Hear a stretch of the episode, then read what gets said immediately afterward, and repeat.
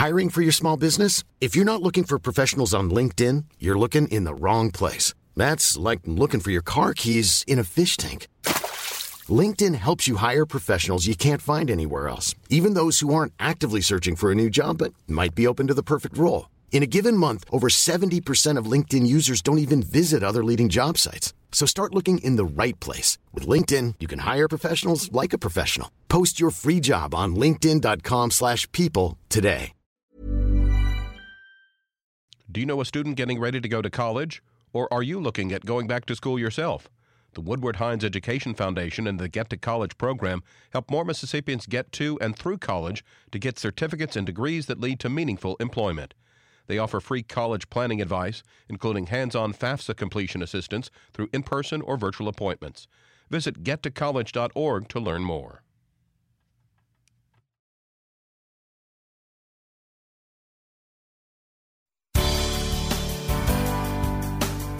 Good morning. It's 8:30 on Wednesday, October 19th. I'm Desiree Frazier. This is Mississippi Edition on MPB Think Radio. On today's show, Mississippi's Democratic lawmakers tackle questions regarding the state's welfare spending. Then the chair of the January 6th Select Committee discusses the next chapter of the investigation. Plus, this week's History is Lunch looks at the historic town of Mound Bayou. This is Mississippi Edition on MPB Think Radio.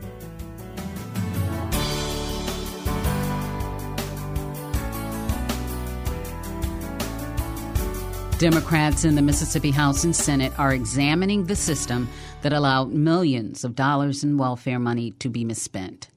Yesterday, during a joint caucus hearing, House Minority Leader Robert Johnson opened it by pointing out a significant disparity in the state's welfare spending. We try not to, as much as possible, talk about race in this state because it's so obvious. But everything that you see, all these impacts on poverty, you can multiply them when they, when they apply to black children and black mothers and black families. And so when we have a duty here to make sure that we do a better job, uh, not just because of what Nancy New did or Lieutenant Governor Bryant did, or for that matter, what, what Governor Tate Reeves did with his personal trainer and whoever else got money. But what's important is that we focus on the people who should get this money and, and change the status quo in this state and do a better job. And with that, I want to call our first witness, Mr. Anderson from the Department of Human Services. We appreciate him being here.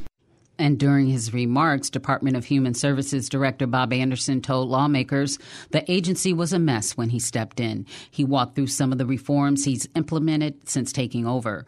Those changes include the creation of a compliance department, something DHS didn't have under former director John Davis. Anderson also said that applications for direct aid from temporary assistance for needy families have modestly increased, but he's asking lawmakers to reconsider some legislative policies that minimize participation in direct assistance programs. Those increases have happened while the eligibility requirements have remained unchanged, and uh, while some of the sanctions that are written into our law remain unchanged.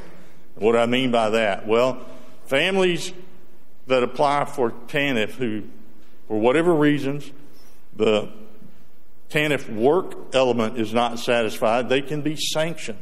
They can lose their TANF benefits. And if they're sanctioned a second time, they can lose not only their TANF benefits, but they can lose their SNAP benefits. Now, I have not done a study, although we are hoping to get to the place as an agency where we can begin to study those numbers. But I suspect that is a huge chilling impact on families who would otherwise apply for TANF benefits, the sanctions that are present in our law. Those were there when I got there. They're still in our law as, as we speak today. Anderson outlined other efforts the agency is making to provide support to TANF recipients. The panel of lawmakers also heard from people who received TANF and leaders of community organizations. Following the hearing, Representative Johnson issued a reminder about which Mississippians are most deeply impacted when TANF funds are mismanaged. It is clear from the uh, very aggressive and very thorough reporting, from the uh, investigation and prosecution by state agencies and federal agencies that there has been a misuse of funds. But what no one is talking about is that the abuse and the, and the neglect of the people that TANF was, was uh, designed to serve. We appreciate the executive director being here, uh, the executive director uh, at least acknowledging that there are problems with the program, that people are not being served, and that needs to be corrected. That's what we want to do. As, as, as interesting and dramatic as it is to talk about professional football players and former governors getting millions of dollars, sending them to places they shouldn't be, the most important thing is that there are over 100,000 or 190,000 children who are not receiving funds and benefits that they need to help work their way out of poverty. The misuse of those funds are under federal investigation. Congressman Bennie Thompson of Bolton says state lawmakers should do more to make sure federal dollars are appropriately spent. Somewhere, Mississippi uh, went in the wrong direction. Uh, we need to help those families who are less fortunate. You know, this is specific dollars designed to do just that. We have more needy people proportionally in our state uh, than most states in the nation. And for our officials to just misuse that money just because those families are less fortunate is a sin and shame, and they need to be prosecuted. Now, a legislature has a responsibility to put a system in place that protects those families because they are they are citizens of Mississippi too. So I look forward to them doing a better job at handling the federal funds uh, that come to our state. Coming up, more from Congressman Thompson as he discusses the next chapter of the January 6th investigation. This is Mississippi Edition on MPB Think Radio. Hi, I'm Dr. Jimmy Stewart, professor of internal medicine and pediatrics at the University of Mississippi Medical Center. On the original Southern Remedy, we answer questions about all aspects of your health and share some of the latest medical information in the news. You can listen to the show on Wednesdays at 11 on MPB Think Radio, or you can subscribe to the podcast by searching for Southern Remedy on your preferred podcasting app. This is Mississippi Edition on MPB Think Radio. I'm Desiree Frazier. Last week, the January 6th committee held what's anticipated to be its last public hearing before the midterm. The bipartisan group has been investigating the events leading up to the day of the insurrection and what happened on that day. They ended their final meeting with a vote to subpoena former President Donald Trump. In part two of his conversation with MPB's Michael Guidry, Chairman Bennie Thompson discusses the final chapter of the committee's work. We interviewed over a thousand witnesses and have collected a couple of million uh, exhibits uh, for our report. But what we need more than anything else, based on all that information and people we talk to, is to now hear from the person where the majority of that information directed us to, and that's former President Trump. So I think uh, if the president loves this country, like he says uh, he does, then it's in his best interest as well as the country that we hear from him. Uh, but if he is going to come and plead the fifth, which is his absolute under uh, our Constitution, his right to do, then the people need to see him taking the fifth rather than uh, answering the questions. So we look forward in the not too distant future to have a decision from former president on the issuance of our subpoena, and and we'll see if he can, in fact, uh, shed additional light on all this information our select committee has uncovered as to what happened uh, on January 6th if he chooses not to come, for which uh, he he might, then we will indicate in that report uh, that he didn't do it. So we stand on the evidence that we collected, because there's nothing in our body of review that says contrary to what we are presenting. Is there an appetite with the committee to request the Department of Justice compel him to testify if he if he doesn't voluntarily do so? Well, I think uh, there's an appetite uh, to allow Congress uh, to potentially hold him uh, in contempt of Congress, like we've held some other people for not honoring the subpoena. And, and obviously, uh, I hope it wouldn't come to that. But if, in fact, uh, uh, the president uh, refuses, then obviously that's one of the considerations that our committee will will have to look at and ultimately move forward one way or the other on it.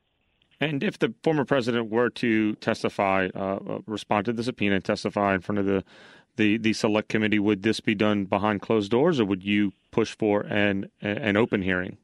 Well, the majority of our witnesses that we've subpoenaed uh, have done uh, in some organized fashion uh, based on an agreement.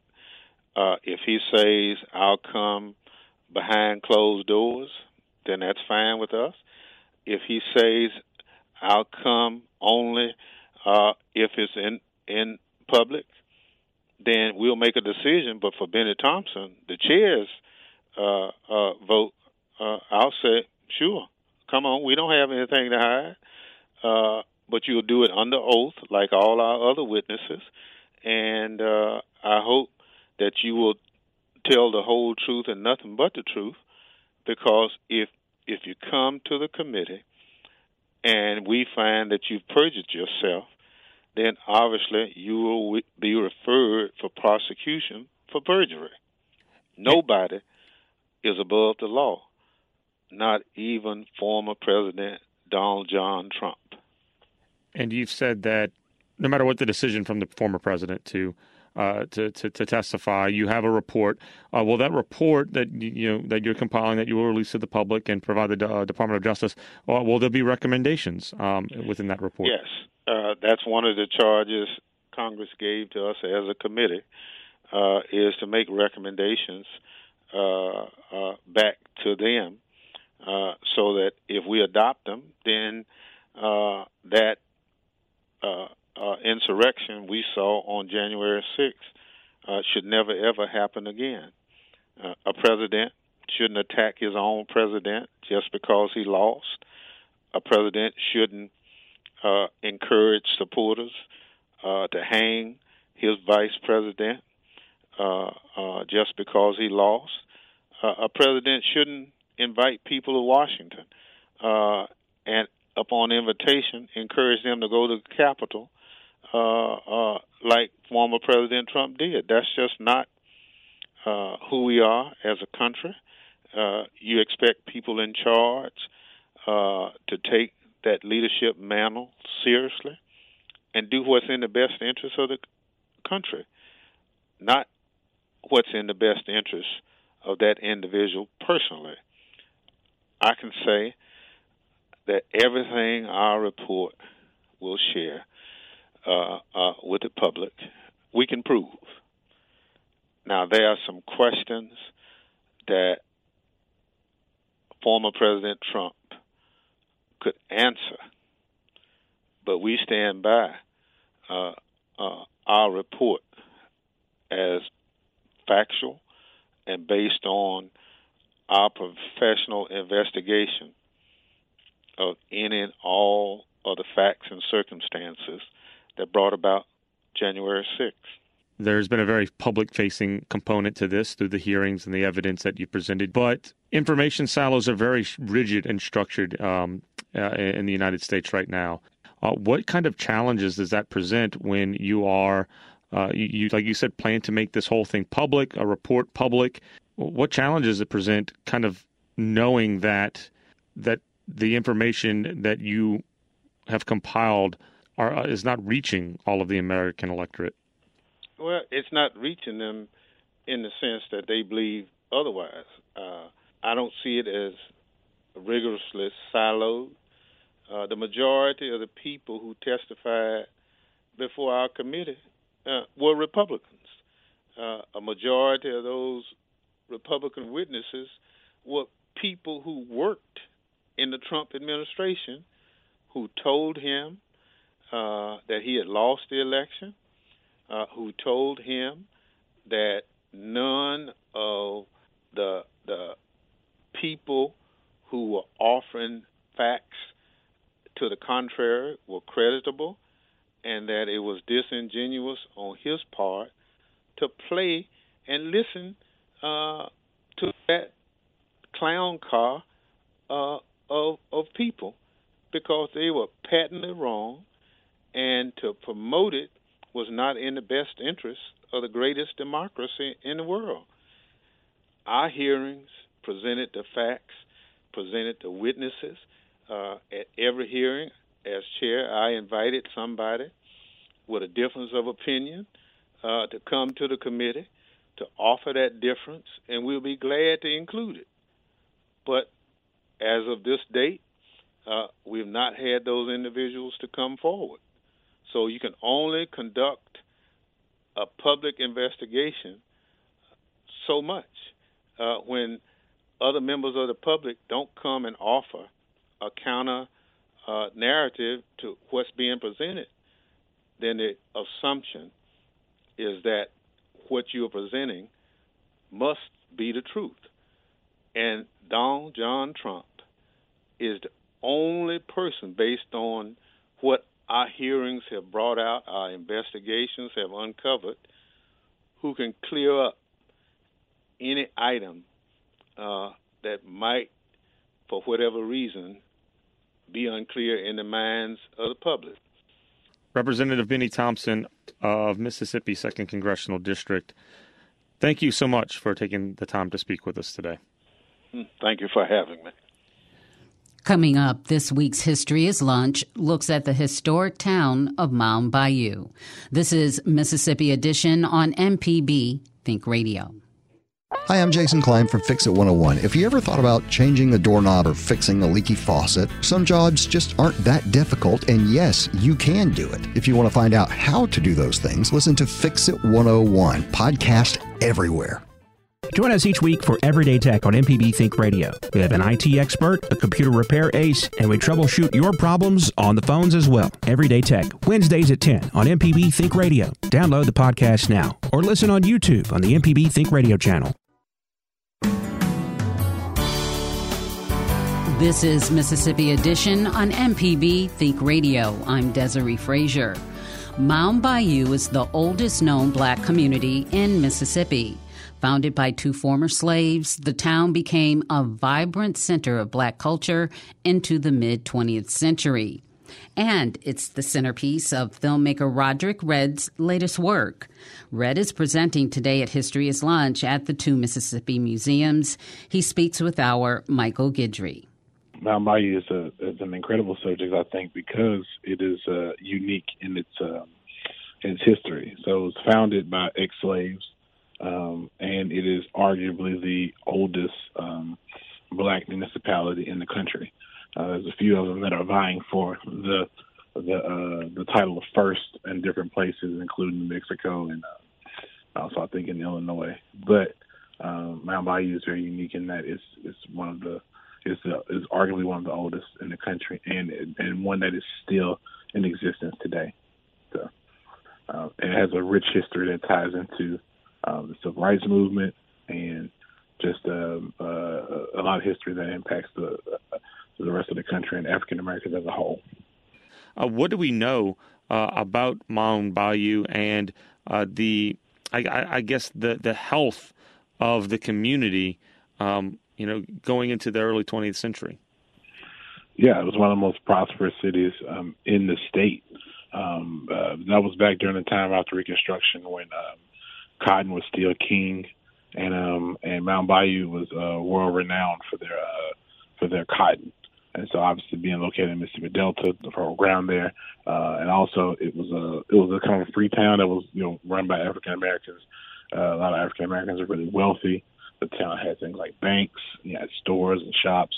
Um, but um, it also uh, cotton was the king, and it really was a source of their wealth. Really uh, right after Reconstruction in the early uh, 20th century, and uh, that uh, coincided with um, just the uh, extraordinary growth in educational opportunities for the African Americans that lived there. Yeah, and it was incredible. It was an incredible place uh, up until that point. It kind of dipped down a little bit after the 1930s, but then it shot back up again around the civil rights movement um, after T.R.M. Howard uh, ended up moving there, and a lot of things were happening then. So, yeah. And then when people think of Mound Bayou today, they uh, I imagine many don't think of this once prosperous um, center of, of, of black Mississippi life. And from what I understand, it is uh, emblematic of what happened to many places of, of black prosperity following the civil rights movement, specifically following uh, integration. How, Farish Street in downtown Jackson is often an example uh, that's used. How did integration hurt uh, these prosperous um, African American communities in Mississippi?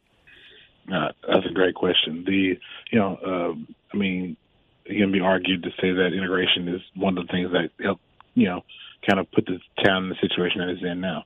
I mean, integration offered opportunities for African Americans to uh, leave. Mound Bayou no longer needed to be that place to to protect African Americans. African Americans could uh, venture out into new opportunities um, after uh, integration uh, started. And so uh, that took away, you know, its its talent capital and its uh, its its residents there, and it, you know, and it gave opportunities for other folks to move up north to Memphis, to move places to Jackson, and all around the country. And right now, there's a constituency of Mound Bayouans all around the country um, who can trace their roots in Mound Bayou. But um, you know, integration kind of did that uh, because of, of opportunities outside of there, and also because of the limited opportunities that are available in the Mississippi Delta and in just Mississippi as a whole. So, uh, yeah, it definitely devastated in a way. In, in, the same vein, what role did the Mound Bayou play? Even if it's not, even if it's not, if it's not what it was, what role did having that community play in the the the, the prosperity of the families that came from Mound Bayou?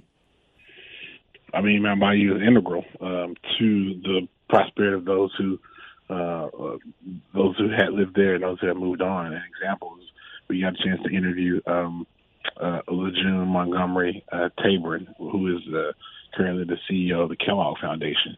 But she's a, a direct descendant of the founder of Mound Bayou, who was a slave, uh, Isaiah T. Montgomery.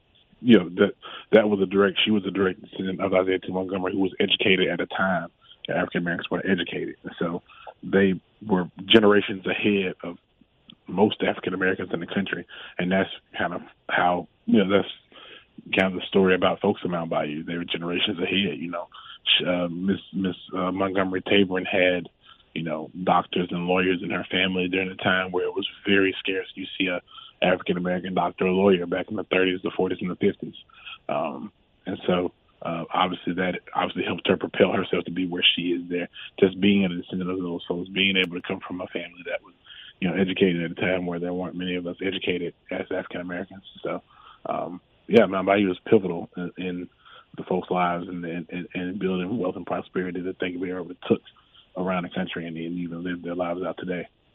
And so that that brings me to the the documentary, uh, and you you've told us why Bayou is a great subject uh, of a documentary, but as a filmmaker, as a documentarian, why is it important to tell the story of Mound Bayou, and why is now the time to do so?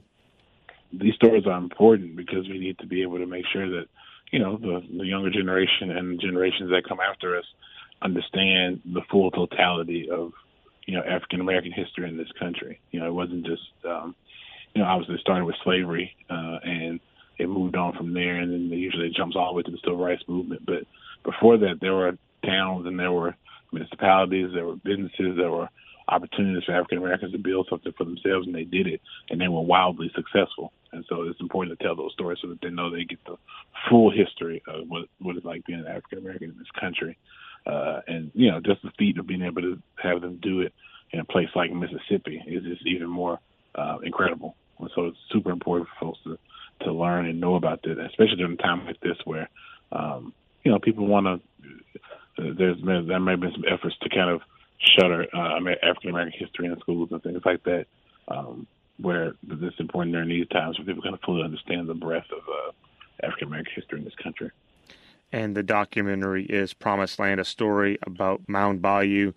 A Roderick Redd filmmaker who's also presenting parts of this documentary at the two Mississippi museums today as a part of History is Lunch.